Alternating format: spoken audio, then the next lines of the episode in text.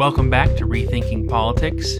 Here we are for episode 25 after our holiday break and vacation. You know, we both had a good time, I think. We were able to spend some time with family and also work on a few things for the podcast. As you may have noticed, we've got new cover art that we are super stoked about. We're really happy with with the way that came out as well as tweaking some things on the website and we'll continue to make changes as we work to be the best podcast we can be. In the meantime, a lot of stuff has gone down and and we'd be remiss not to talk about it. In particular, the uh, storming of the Capitol. It's amazing how fast things can go south. You can one minute be watching something peaceful and the next you got all kinds of madness. I would have I would not have thought it possible for a large protest that had been predicted, not just predicted, but anticipated, right? We knew they knew there was going to be a protest here, been planned. That's what it takes to get a massive amount of people there. And security should be keenly aware of that and keeping track of those kind of things. They require things like public approval to protest in most cases. Most cities, most places have, you have to get things like permits to, to have these sort of gatherings, especially if they're massive.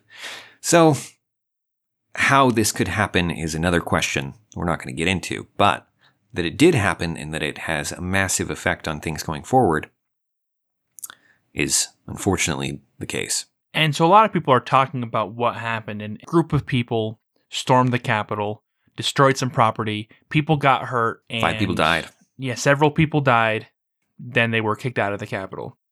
But people are also talking about a lot of things that that didn't happen. And you know, a lot of people are throwing around, you know, words like a coup. Like this is this is a coup that Trump executed to overthrow the government. And while I am definitely not in favor of Trump in any sense of the word, this was not a coup.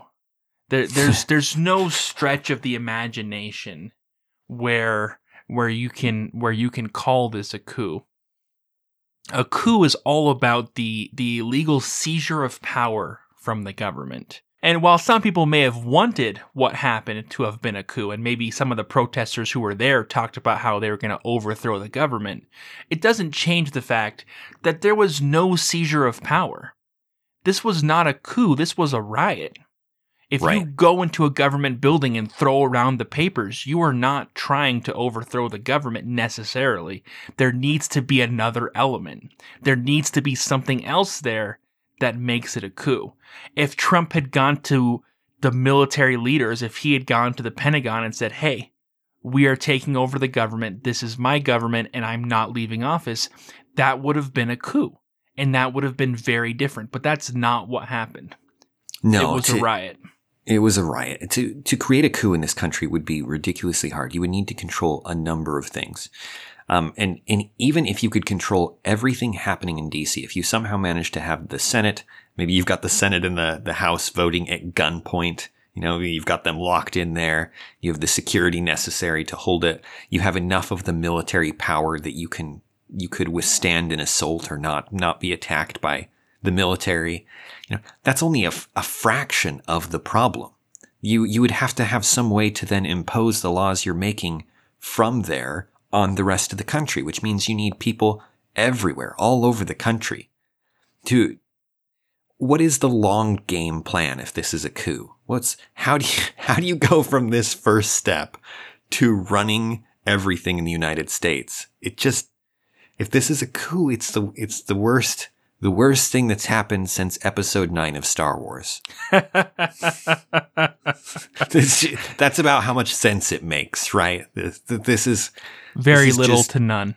very little to none. For those it, of you who haven't seen the movie, it's yeah, this is not a coup. This is a bunch of people who are pre- peacefully protesting. Some of them probably looking for a fight. Obviously, some of them maybe looking for things to happen. And then something happened and they end up in the Capitol building.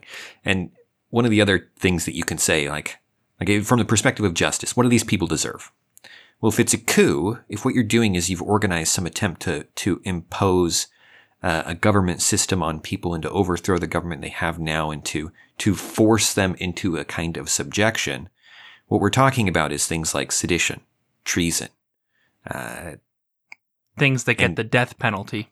murder to yeah uh, attempted yeah conspiracy to uh, commit murder among the other charges. Yeah all of this stuff there's there's no way that you would escape life in prison at the very least if not the death penalty if that's what you were doing.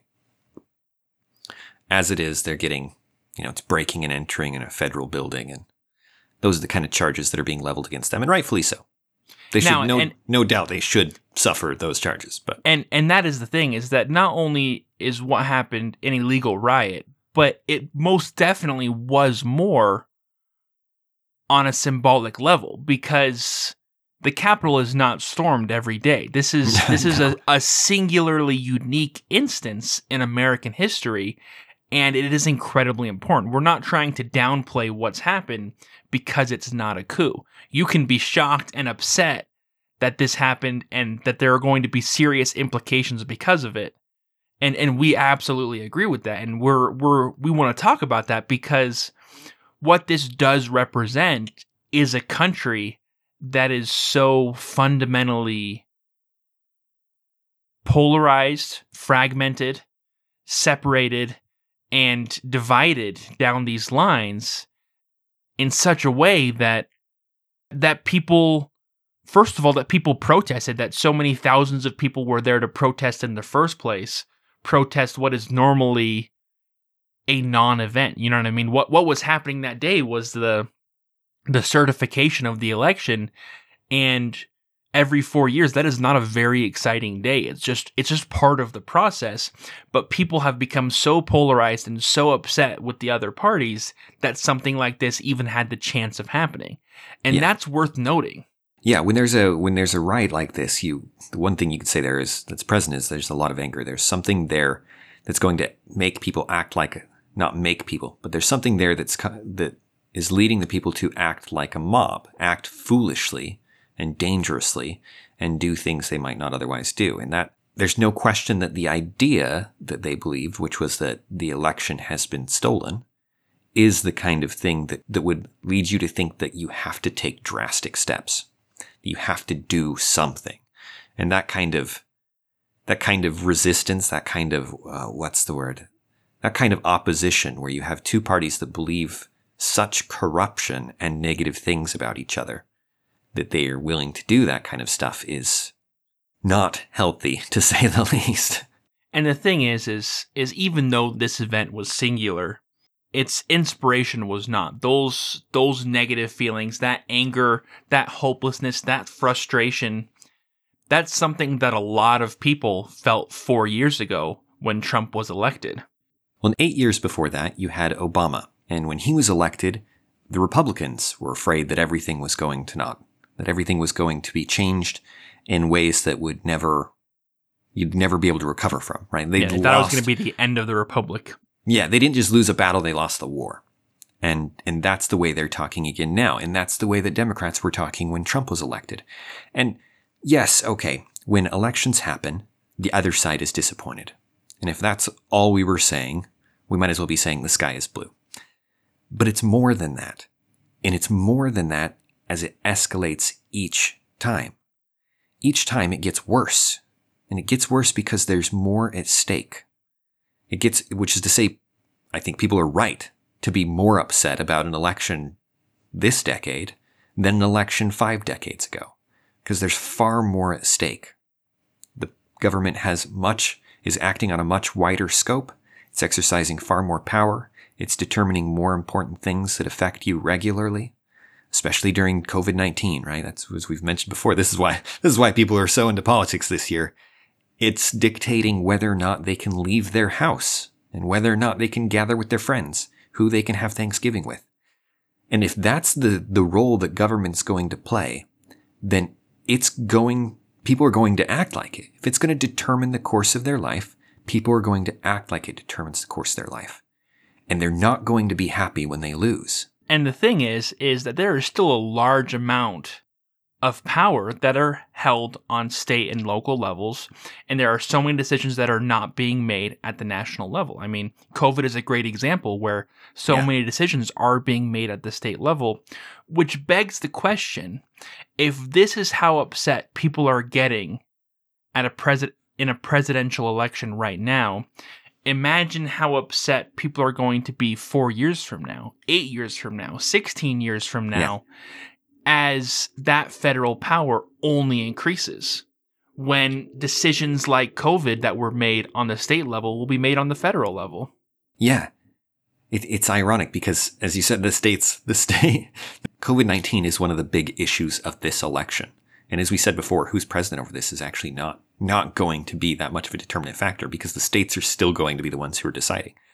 And yet, that was fed into national politics. That has been, it played a determinant role in this, in this election and in people's motivations to vote, even though it should be affecting the states rather than the national elections. Basically, the picture we're trying to paint is that you've got these two parties who have in many cases diametrically opposed views. You know, they don't disagree on everything, but there are fundamental issues where there are irreconcilable differences.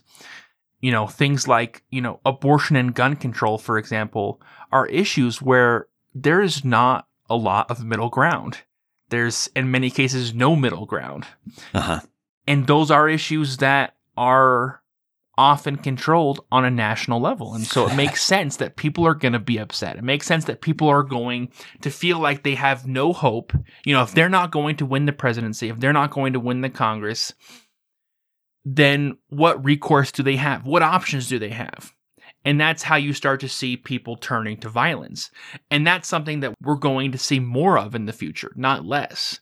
That if Yeah. we continue down this path of consolidation of power in the national government, you're going to see more riots, more protests. You're going to see these presidential elections every four year become nastier and nastier because more and more is going to be at stake and people are going to be more and more upset and more and more, not just upset, but despairing if their side doesn't win. And if that doesn't seem like a clear path to civil war, people, an alarming number of people saying that we're likely to have a civil war. I think it's 39% at this point think that there may be a civil war in the future.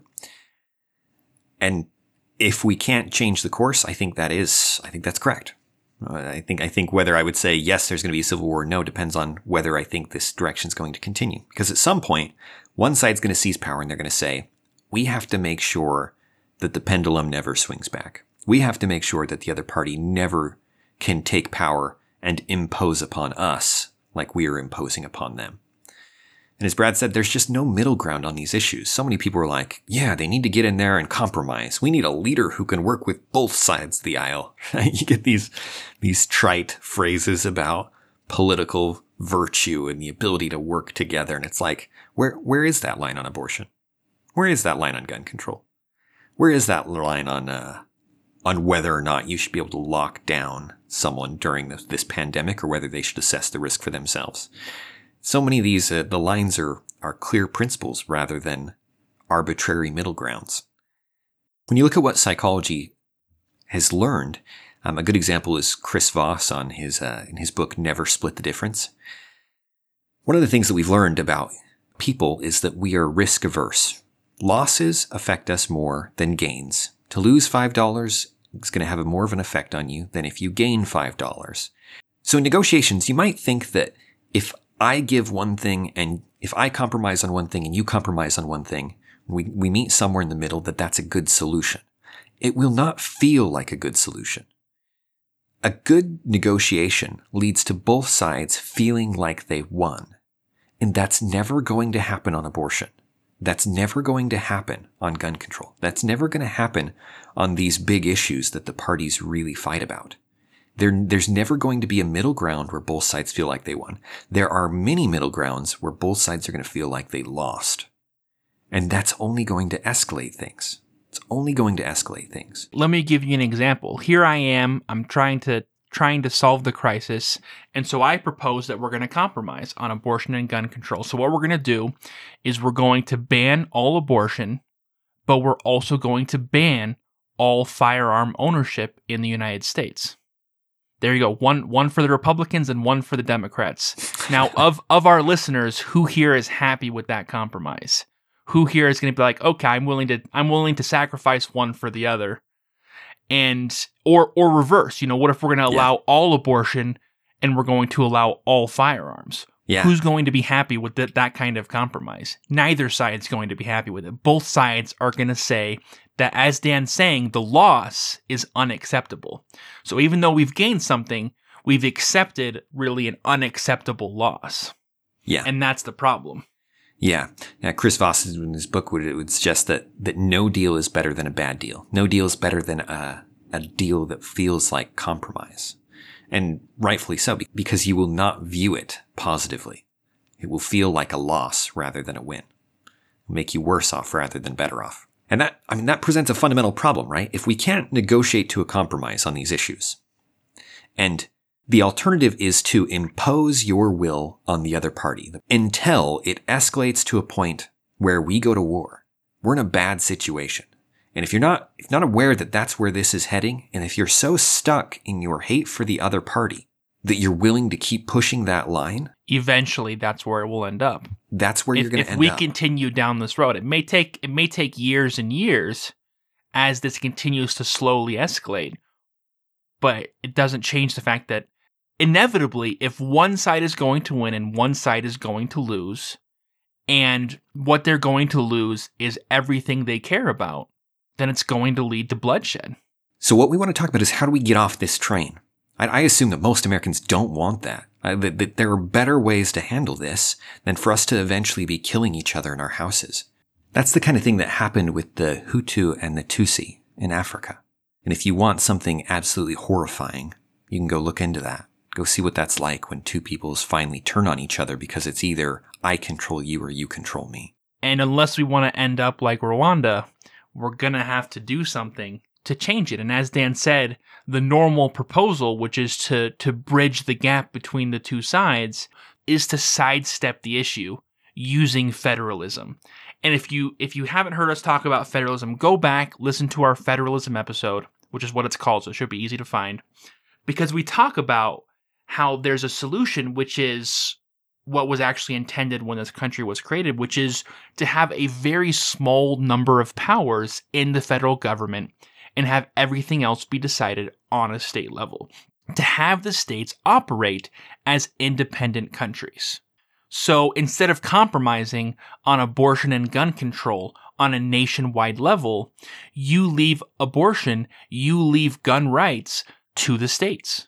And the federal government doesn't say a single thing about them. You go from that issue to every other issue.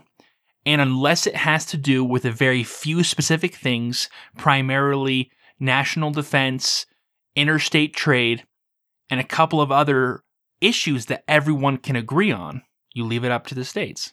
And federalism has the ability to sidestep that division so that you can, instead of having to choose between compromise or being overpowered by your opposite party, you can instead live in a state that agrees with you and live in a state that has a government that you believe in. It's beautiful in that it allows people in California to do one thing and people in Texas to do another. They're very different people. They can work together on the few issues that they have in common, and they can leave the rest to the determination of their different people. And that also gives you an option where if you don't like what's happening, you can leave and go to another state. Still be part of the United States, not have to go far, but you can, you can have the benefits of being able to choose many of the laws that are going to govern you by choosing where to live. And that way you can, I mean, you'll never be perfectly happy, right? It'll never be exactly what you want, but you can have extremely different people working together under the same overall government. And if that doesn't seem like a virtue, perhaps you haven't thought enough about civil war. Because at this point, right, at this point, is it, is that, an, is that a better alternative than you having all the things you want? No. Is it a better alternative than the reality we're headed towards of civil war? Absolutely. Yeah, and that's a that's an excellent point, Dan. And uh, federalism is not necessarily an ideal form of government. It is not a utopia that we're describing. It's a realistic system that could prevent a lot of these negative things we're seeing and allow for people to live in harmony with their governments. Now, our main focus here today is not to discuss federalism because we've talked about federalism before. You're welcome to go listen to that episode. Our main focus here is to talk about how to make federalism work. And there is one simple solution that would allow federalism to become effective again. And it's called secession. And secession is a very tainted word. There's a lot of associations with that word because of the Civil War and because of the implications of slavery and racism and uh, Confederate undertones that are associated with secession. We're not interested in any of those associations. We're interested in what secession actually means and what it actually does. Secession is based on the moral argument and the moral principle that a free government is not based on coercion. That if your government system is one of coercion, then it is not a free government. And that therefore, you should only be a part of that government if it's beneficial.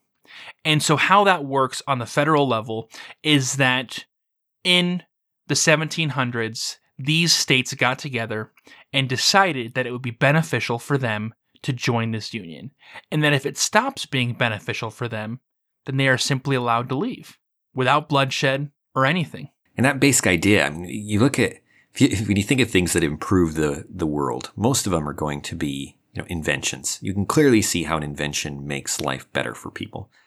But this is one of the great revolutions in political theory. The idea that what if instead of, of government being a concept of power, it were one of consent?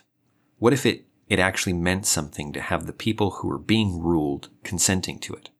That whatever good there is from government, it comes from the fact that it's doing good things for the people and that the people then would approve of it. And the two go hand in hand. If you tie the power of the government to the consent of the people, you're going to get the government doing things that the people want because otherwise they wouldn't consent, right? This is, these things connect to each other. Secession is merely a facet of that principle. And it's a principle that once you get past the the tainted associations should resonate with a lot of people because we already believe in the principle of free association. We believe that any citizen in the United States, if they decide that this is not the government for them, has a right to leave. Right? We don't believe that the US government should seal up its borders and say everyone who's here has to stay here unless we as the government deign to let them leave.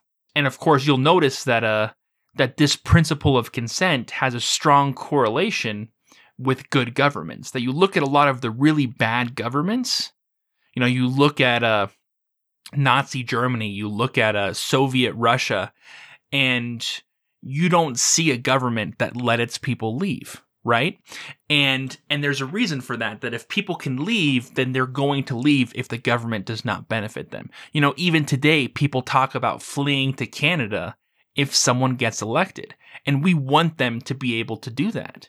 No one has argued hey if you don't like donald trump too bad you can't leave right, right. And it, I can't imagine. I was thinking of like private associations. Would your friendships be better off if you couldn't leave? you, you know, what, you know, under what circumstances should you just never be allowed to leave? Like you've got a gym membership and it starts to be terrible and they start to like, the gym starts to stink and you can't walk in there, but you can't leave. You can't leave and it's fine. It's better for you. Like this, this would be a silly idea, right? In every association, the, what, one of the things that makes things good is the fact that people can leave. People could say, you know what? I don't actually want this anymore. And if, as soon as you're in a situation where that element is gone, you're going to watch the quality of the thing plummet. Fundamentally, people tend to agree with the principle that government should exist by the consent of the governed. At least here in the United States, most people agree with that. Yeah, we it's the basic idea of democracy. It is it is the basic idea beyond democracy. Democracy is the idea of people being allowed to vote. But really what we like about democracy is the idea that the government is by the people that it's the people's government and it's not the government controlling the people. Where people have a hard time with secession is just making that little leap from individuals to states. And so you want to talk a little bit about why that leap makes sense. Because it is it is different. Obviously, the states are different than individual citizens. What's interesting though is that secession actually makes way much way more sense than having individuals leave the country. Because if an individual chooses to leave the country, they have to move to Canada. They have to physically leave their residence, leave their job, leave their friends, leave their families, well, or bring them.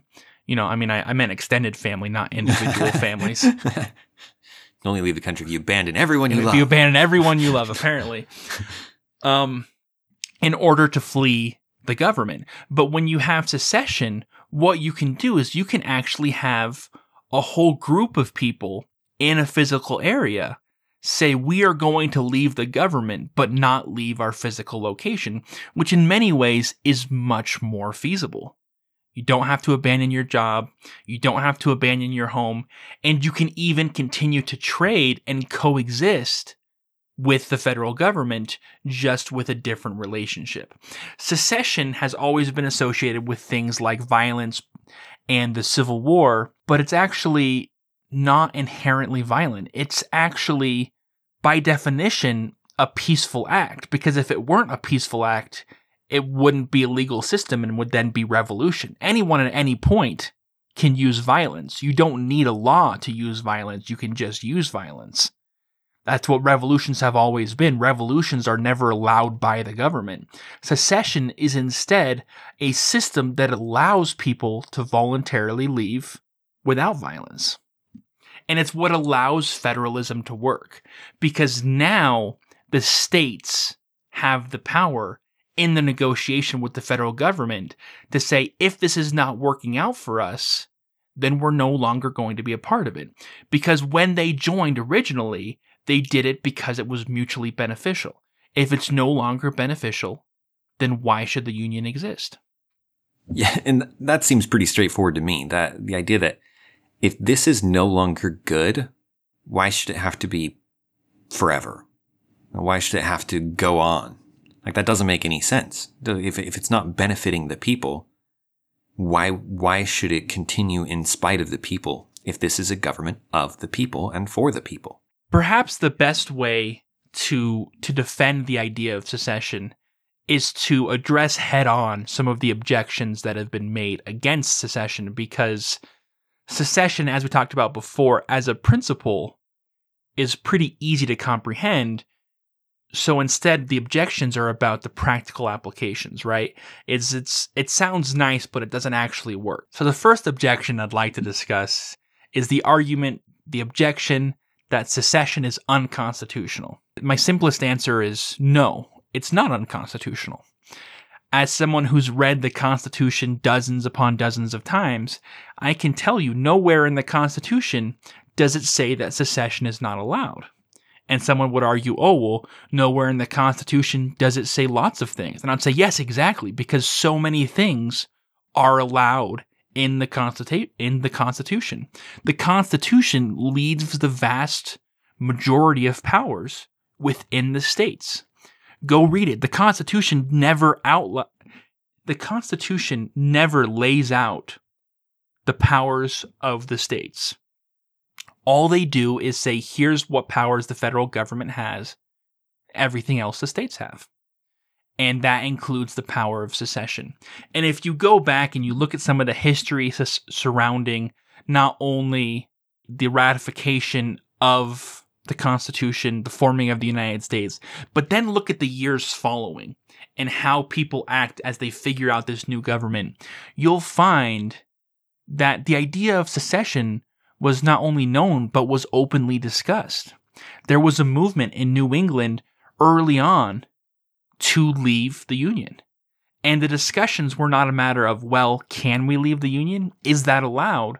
But were instead discussions of, should we? Is that the best thing for our state or states to leave the Union, or should we stay?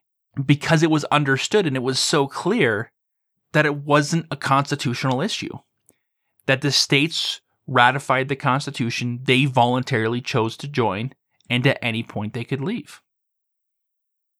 And where this becomes gray is not actually in the text of the Constitution or interpreting it, not actually in the in the opinions of the founders or in the the history of the ideas and the nature of the of the Constitution. It becomes gray in actual execution around the time of the Civil War. The opinions and the tradition that we inherit from some of Lincoln's rhetoric, Lincoln argued that it should be a perpetual union, that the very nature of government is such that it must be forever, that it must be perpetual. But again, as Brad's saying, that's that may have been what Lincoln thought. That is not what the founders thought, and that's not what the people who wrote the Constitution thought, and that's not what the Constitution says. In fact, if you look at the Declaration of Independence, which ironically Lincoln cites in his arguments, among the things it says, it says that whenever any form of government become destructive of these ends, these ends being to secure rights, it is the right of the people to alter or to abolish it, and to institute new government, laying its foundations on such principles and organizing its powers in such form as to them shall seem most likely to affect their safety and happiness. Now, you, there's some nuance there. You can go into what exactly does that mean? Well, it can't mean you can never alter or abolish the government and that you can't decide what should, what would be effective for your people, right? What would be effective for you and those that are under this new government. Clearly, it's saying that the consent of the government implies that you can change the government if the government is acting against your consent, right? That you can, you can form a new political association of some kind, alter or abolish the government you're under so that it actually is fulfilling the ends of the government which combined with the Constitution, as Brad was, was, explaining, which only limits the federal government, says nothing about the powers of the states other than what's implied by giving the federal government some powers, and and the opinions of the founders, uh, the idea that the that secession is unconstitutional is simply not true in any theoretical sense. Now, if what you mean is the secession is not going to be allowed, that's a whole nother conversation, right? That's that's an that's an entirely different objection and and thank you, Dan, for bringing up the the Civil War. Second objection, second point that's brought up, and this one's brought up quite often, is that secession cannot be done peacefully. That secession will always lead to war. That secession is really just revolution with a different name. That it's a violent insurrection. And that idea is based on one fact. As Dan said, it's based on the Civil War. Because before the Civil War, secession was viewed one way, and after the Civil War, secession was viewed another way. And the reason for that is incredibly simple.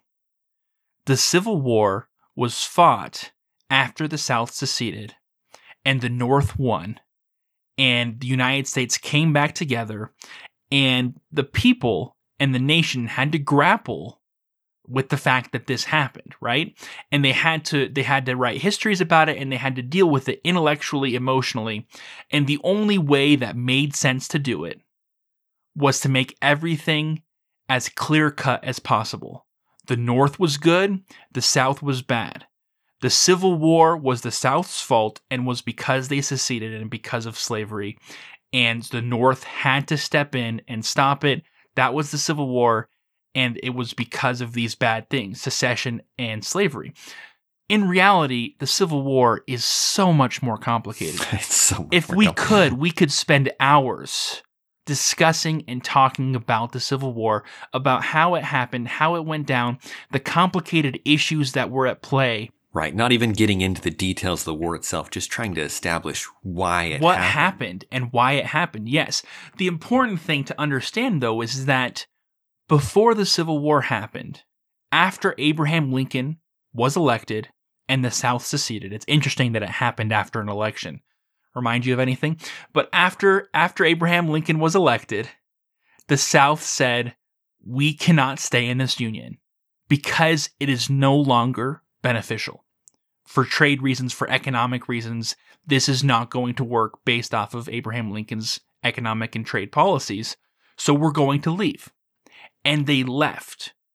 And you can go and you can go read editorials, you can go read newspaper articles from the North talking about what happened. And they weren't saying, and some of them, some of them obviously were, but they were having a discussion of the South secession as a reasonable option. They were upset at the South, obviously, because they didn't want the South to leave, but they let it happen. And in fact, Abraham Lincoln you know, who is obviously incredibly anti secession, let it happen as well. He did not, after they seceded, immediately launch troops to invade the South. Instead, he waited for a provocation. He waited for an excuse to invade the South. He waited until Fort Sumter when he said, Hey, and he could point at something and say, This is the reason we're invading. Because Abraham Lincoln understood, even though he didn't believe in secession, that secession was accepted as not only a constitutional, but a peaceful act. Because if it wasn't peaceful, he could have used it as an excuse to invade right away. But because it was a peaceful, legal act, he had to wait for an excuse in order to invade. And Right. if that's not proof that secession can be peaceful, I don't know what is. right. The the whole it's it's such an interesting episode uh, where that period of time. And when you look at the maneuvering that Lincoln has to do to turn political opinion against the South being able to leave it all and say this is some kind of insurrection or this is some kind of aggressive act, and the fact that we're not saying that uh, we're not making a, a judgment call on on what he did or what there or what happened in those events one way or the other, but the point is that political opinion obviously during that time thought that secession was a thing A totally viable option. it was a viable option and would have probably with with uh, imagine any number of other parent, uh, presidents would have let it happen and wouldn't have tried to manufacture this this struggle that then allowed them to uh, claim an almost a defensive invasion of the South. That whole thing, though, the political maneuvering that's required, the uh, the rhetoric that Lincoln uses to claim no, they actually haven't left, they're still a part of it, and then to say that this is a this is some kind of insurrection when they're not with the fort, and like the it, it- it's a really interesting time. Uh, As Brad said, we could spend hours on it. We're not going to right now, but secession can be done peacefully, so that you can just let people go. In fact, Brexit's another example of basically that same thing. They joined some superior government, superior in some sense, some kind of uh, confederate agreement that could actually impose very real taxes and things on them. which was really left. not that different It's not from the different. United States government pre Civil War. Right, right. The powers it was given were, were different, but the arrangement is is very similar in that they had different spheres of that they controlled. And anyway, but the but then then they left, right? And did anyone invade them? No. Obviously, secession can be done peacefully. Uh, secession is not a guarantee of civil war. The third objection related to the Civil War is the stigma on it, right? People people talk about secession and they're like, "Oh, it's because you're pro-slavery." It's a ridiculous accusation it's sad that that accusation is ever made that people say this idea this this political act has at some point been used in history to do something bad therefore it's evil and if that's the if that's the standard of what's an acceptable act what's an acceptable means or tool to do something then literally nothing should be allowed no one would ever act if you couldn't do anything that had ever been used badly you don't get to do anything. It's Yeah, it's you, a, you don't have to be pro South in order to be pro secession. The South and secession have nothing to do with each other. right. I mean, as as Dan ideas. said with with Brexit, the fact that they're calling it Brexit and not secession is because of the stigma. No Yeah. one wants to make that correlation, even though in terms of what they're doing, it's fundamentally the same. So so yes, so we are not advocating secession. We are advocating a uh, peaceful break off of the states from the federal union. Would that does that make it better if we call it that instead? I mean, we could make up a new word for it. You know, we, We could. We, we could call it deintegration. De- You know, we we we are proposing today deintegration as not the only solution, but as a viable option. Right. Take it or leave it. And that's what happens. That's what happens with these word games, with these things where like ideas or if you can connect them to things, you just create new terms. You create a new, uh, a, a new language uh, to, a new vocabulary to convey old ideas and make it sound like they're original. And that happens all the time. And it's a, it's a silly game that ends up making things more complicated rather than less. And it's a game we don't think we need to play. Secession, hopefully you can see that secession is not a sin. It's not some evil inherently. Now, it may be unwise at times, but that it's that it's inherently evil is, is silly. Yeah, and we're not arguing that every state sh- should should secede. We should clarify that real quick right now. We're arguing that states should have the right to secede, and sh- that the fact that they may exercise that right will allow federalism to work. they need to have that power in order for federalism to work. Not bring it up yet, but we'll expand on that after we address some of these, some, a few more objections. Another objection that's very common is to argue that our national security is at stake, and to let states leave would hurt our security. And that's kind of a vague allegation. I don't know if they expect China to somehow turn the new the state that left against the rest of the country or what. But that's the claim. Ironically, that's not what history would suggest. What history suggests is that the most secure groups in the entire world, the most secure countries, and it was Montesquieu who first observed this, was what he described as small republics that work together. And you, have heard, you probably heard the phrase if you've been involved in politics or around politics that a, that a republic will not fall from without until it's been corrupted from within or it's been, uh, until it falls first from within. The idea being that, that a strong country has to have internal problems like Rome did before it's able to get sacked from outside. And there's some truth to that, but it's not, it's not like inherently a republic is powerful unless in, in that some internal dispute is its kryptonite. But historically, what's been the trend is that small independent countries have been able to unite with other small independent countries when they have republican or democratic forms and then work together as kind of confederacies that lasted a very long time.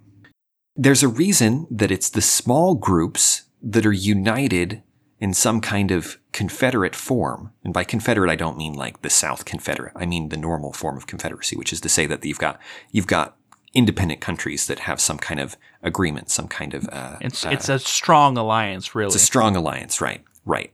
It's a strong alliance among several smaller groups. Those kind of forms outlast generally the large states with a lot of power.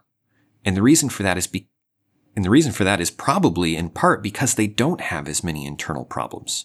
They don't have this problem that we're headed towards, where you have various disparate people who are at each other's throats and who are going to eventually have to conquer each other to impose their will. That's already, there's already a war brewing within our country, right? Because of these disparate peoples. Smaller states don't have that problem. The people are more, more homogenous in their ideas and in their beliefs. And that actually leads to greater security.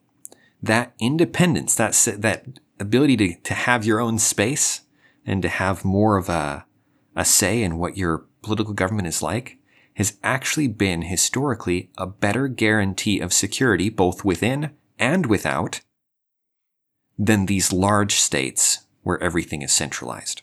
One of the major ways this trend manifests itself is in empires.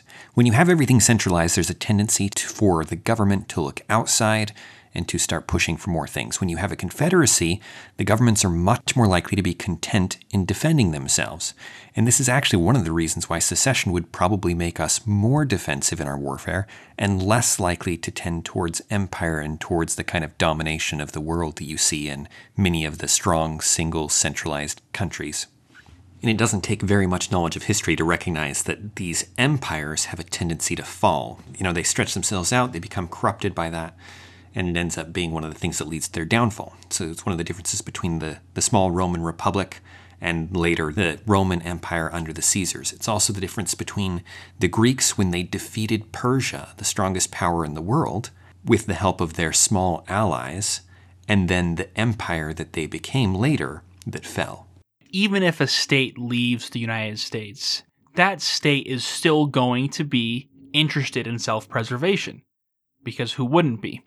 And so that state is going to assess the international situation, look at its liabilities, its weaknesses, and it will most likely come to some kind of agreement with the United States for mutual defense that involves either it procuring its own military so- resources that it will use in conjunction with the United States for defense, or maybe it will do something more unusual like negotiate to pay a certain amount of money to the United States government for protection, or a dozen other things. You know, right, maybe they could arrange it. and there's there's so many different arrangements and so many different options that that would all be incredibly viable because the reason federalism works is because of mutual interest. Because the states are all agreed on a few certain key ideas, and so those are the ideas they're going to work together on. You don't have to coerce anyone to do what's in their own best interest. And that's and that's what we would see if if this happened in terms of defense is that states are not going to leave the United States and then say, peace, see you. We don't care if we get destroyed. We have no interest in self preservation. All we want is to leave. It's just not going to happen. It's going to be more complicated than that and more realistic than that. People are going to face the obstacles they see. Another objection related to that is that people think that as soon as secession is considered okay, all the states are going to secede, or they'll threaten secession every time you turn around and they'll be like, okay, if you don't vote this way, we're going to secede. Or if you don't do, if you don't act in the way we want to, you two, we're going to secede. Or you won the election. Okay, we're out. And that's just not the case. It, being a part of the United States is going to be a mixed bag, of course. There's going to be some things you don't get, and there are going to be some benefits, there are going to be some costs. The fact that you can leave, just like with any other deal, any other negotiation, doesn't mean you're going to at any moment. You have to weigh, they'll weigh the costs and benefits and they'll decide whether it's more beneficial or less beneficial to them. It's not like people are going to have knee jerk reactions where they just bail on the government. This isn't going to be something that just because people can do it, they're going to do it all the time. I think that's a, an irrational fear. But what it is going to do is because the states can leave, the federal government is going to have to shift in what it does. Because right now, if you look at the 50 states and look at how much power the federal government has, a large number of those states are getting a bad deal in terms of what the people in those states want. You know, so when you have a, a country where most of the people are really getting injured more than they're getting helped by the federal government, then it would actually make sense for them to leave. And it would make sense if secession were viable for those states to threaten to secede until these overwhelming power in the federal government was reduced. You know what I mean? And and large numbers of issues that were decided on the federal government on a federal level would be decided on a state level. And that would be not only healthy, that would be fantastic. That's what we want.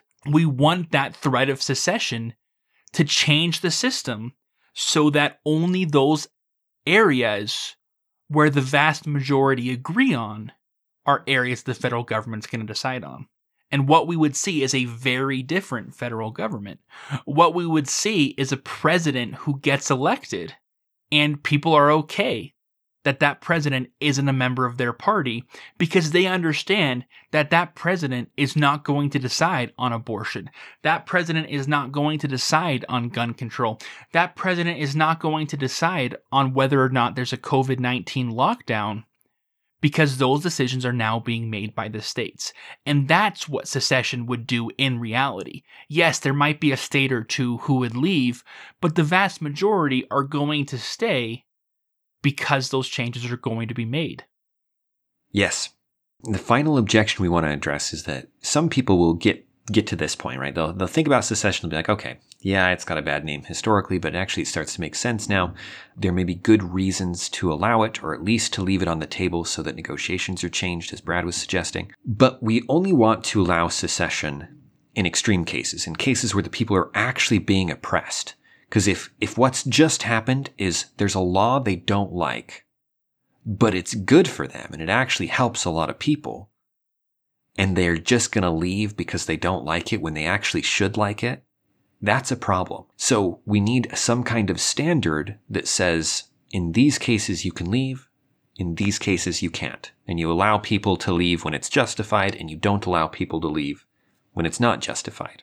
And this is where a lot of people are. They like the idea of, theoretically, of allowing secession in some cases, and in others, saying, no, obviously, this is, it would, it would be wrong in this case.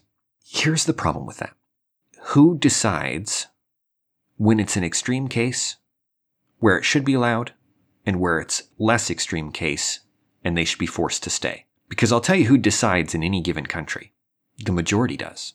The people with power do. And how do the people in power who are the majority in a, in some kind of democratic form, how do they feel about the people that they're imposing their will on leaving? Are they going It's- to allow that? Are they going to feel like it's what what they're doing to them is extreme? Not at all, Dan. Under that system, the only time secession would be okay would be as if the vast majority, it would be the majority who was in power decided that they wanted to secede, which, would never happen because they have the happened. power. By definition, as soon as you make that the rule, you eliminate secession. yeah. It would be if, if you passed a law and said, yeah, any state can secede. All they have to do is get a constitutional amendment that excludes them from the country. And once again, all you've done is just eliminate secession, yeah. eliminate that option. It yeah. Practically speaking, works- it eliminates it. Mhm. It only works if the states can decide for themselves. If the minority can say, hey, we're being oppressed, so we're going to leave. Yeah, and if they're not the judges, they will never get to leave. It has to be the minority deciding that case. It has to be of the two parties involved, the majority or the minority, the group wanting to leave and the people in power. You have to let the people wanting to leave be the judges. You have to say they think it's extreme enough. They think it's that they need to leave. They think that it's a bad deal for them, and they're the only fit judges of that. I mean, really, the whole reason we're talking about this this episode is because people are realizing that just because 51% of the voting population decided something does not mean it's right.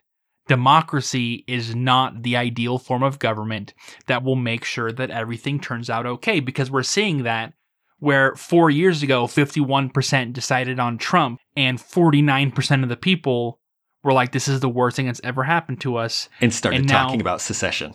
and started talking about secession. In California, they were serious. They, I mean, they never would have had a vote on it, but they were thinking about it, and there were people seriously writing about it. Like maybe we need to revisit the idea of secession. yeah, because because we're seeing that majority rule on this largest scale is just not working. It can be tyrannical. And that's why federalism is a solution, and that's why we need secession.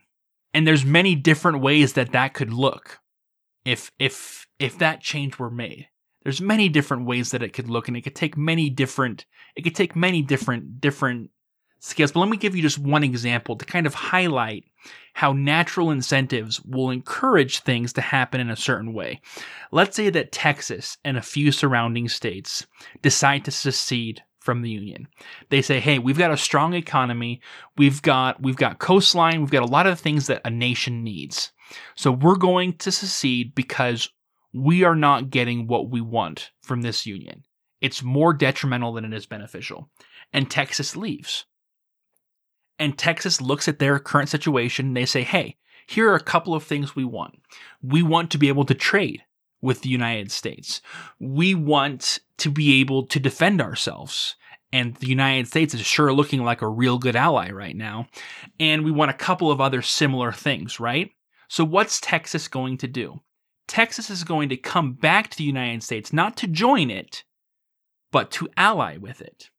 And the United States is going to look at the, the cost benefit and say, hey, Texas is gone, but they're better as an ally than as an enemy. Like if they cut off all ties with Texas, okay, well where where are we going to get our oil from instead of from those refineries and et cetera, et cetera? Or look at how much of the national defense budget is actually paid for by Texas. If we lose Texas, it's going to hurt us a lot. So they both come to the table and they negotiate and they end up agreeing okay texas is going to provide these these number of troops and these number of ships. It's going to help with defense. Texas is going to open borders with the united states and here's going to be our trade agreement. Here's how it's going to work. And they come to a, an agreement as equals because the united states understands what texas is bringing to the table and texas understands what the united states is bringing to the table and they agree on the things that are mutually beneficial and those things that are not are not part of the trade. Things like abortion, things like these other issues we talked about, those have nothing to do with those mutually beneficial areas. And so they're ignored. They're not a part of the deal. Texas is going to do what it wants to do, and the United States is going to do what it wants to do. And by the time this is all finished, even though Texas is not technically part of the United States, in many ways it is. Right. Just under a better system of rules. Right. Just more independent in the spheres where it's different from the United States and aligned more perfectly on the areas where they have similar interests. It uh that's the thing about this that fundamentally what we're the reason that we're defending secession is not necessarily because we want someone to secede, but because having that possibility on the table, first off, is it, that, it, that it's a moral right is seems clear. That the objections are mistaken and faulty at best. They're often more about propaganda and trying to associate it with negative things. Is uh, is I think fairly undisputable as far as uh, conceptually, but in practice, what it brings to the table is a new arrangement in the negotiations and powers of our government. It's secession that gives federalism its teeth, that says, look, we don't want you to impose on us values that are not ours. We don't want you to impose uh, government issues of which you could instead do your thing and we'll do ours. And if you do, we're done. We're done with this arrangement. We will become an independent body and then we will renegotiate on different terms. That is the, the, the only real defense of federalism. It is the, it is the right that makes federalism not only possible, but inevitable. Because under that system, anybody being crushed, whether it's, it's Democrats in California who are being imposed upon by Trump winning the 2024 election, or whether it's Republicans being crushed by the tyranny of Hillary, who's now really old in 2028 after she beats Trump. You know, you never know what the future will bring here, right? no, it's true, but we do know that in the future, both sides are going to get their wills the power will swing on, back. Yes. Yeah, by the other side. Yes, the power will swing back and forth escalating, getting worse each time your enemies are in office until eventually they become true enemies and are trying to crush you and you have to defend your life by violence. This cycle must stop. And you can stop it by allowing secession, even if it's never used, because it changes the way that you have to negotiate at the, at the national level. It changes the balance of power without actually having to you know, change rewrite any laws, rewrite anything, anything, yeah. anything at all. Yeah, exactly. Exactly. So the reason we defend this like this, what, what, what does need to change is the perception around it. We need to remove the biases that are already in place against the idea of secession so that states can actually discuss it seriously and say, and, and maybe even vote on it, right? Maybe be like, look, things are crazy right now, and the Republicans might all weigh their odds and say, maybe this needs to be considered. And if there's enough support, maybe their state legislatures or through a referendum where the people of the state directly vote say, do we want to continue to be a part of this? And if you get a few of those votes happening, in a case even where they all lose by a massive amount, but if you can get that back on the table, that will change our country. That will change our country for the better. That could get us off this train, this bullet train to heck. get us off this, uh, this one way trip to civil war. It's incredibly well, well put. I don't think I have anything to add after that. No one likes where this is heading, so let's change it. This may not be the perfect system, but it's a practical system that's based on true principles that we can put into place quickly and effectively and that could actually make a real difference. And so if that's not enough to sell you, you know, go back, listen to our federalism episode. We'll probably touch on this again because we think it's a it's a powerful idea. Thank you for listening. This has been episode 25 of the Rethinking Politics podcast. You can find us on Twitter, Facebook, Instagram, and all of the major podcasting services. Given the divisions with Facebook and these other things, we may also create accounts on other social media as we need to and as we find it useful to reach other audiences. Email us at rethinkingpoliticspodcast at gmail.com. Our website is rethinkingpolitics.podbean.com. And you can support us on Patreon.